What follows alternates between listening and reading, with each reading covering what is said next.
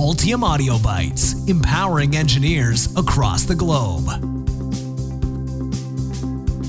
I've been designing printed circuit boards long enough that my family has sadly grown accustomed to me spending more time at work than at home. With the design on deadline, everyone knows that I'm going to be working late nights at the office. I knew I had to find a way to shorten my design time in order to relieve the stress and spend more time with my family. A few weeks back, it was Halloween, and as usual, I had another deadline to hit. This time, though, my design was ahead of schedule, and I made it home early to everyone's surprise.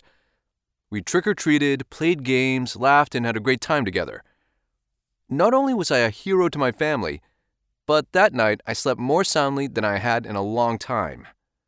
Being ahead of schedule helped us all, and I owe a debt of gratitude to something that I have traditionally avoided the auto router. I know all the arguments against using an auto router because I've been using them for years. These days, though, I'm singing a new tune. Auto routers have evolved and are much more useful now than they used to be. Instead of producing a board full of confusing and unusable routing, today's auto routers are refined for specific needs. Once you learn how to best use these routers, you'll be amazed at how they can help you. The world of PCB design software with auto routing has changed, and you owe it to yourself to take a fresh look at it. Auto routers out of the black box and into your PCB design software. A lot of us have thought of auto routers as some kind of secretive black box technology that we had no control over. In the past, we have sent our designs to this mysterious router, only to be disappointed by the results when it came back. Often we discovered that the router had produced a mess of undesirable routing that would literally take us hours to manually clean up. Problems like this have caused many designers, including yours truly, to lose confidence in using an auto router. Today, it's a different story though, as auto routers are vastly improved over what they used to be. Many of them are embedded with your PCB design software instead of being a third party black box application. This allows you to use the design rules that you've already set up, and it eliminates the need to interface with another application. Today's auto routers also function in different modes so that you can target specific areas of your design to work on. Here are a couple of examples. Point to point auto routing. You can use an auto router to connect simple point to point nets. You select the nets that you want to route, and the router will automatically route the traces according to your design rules. Batch auto routing. Similar to the older black box auto routers that we remember, these modern batch routers are much more configurable.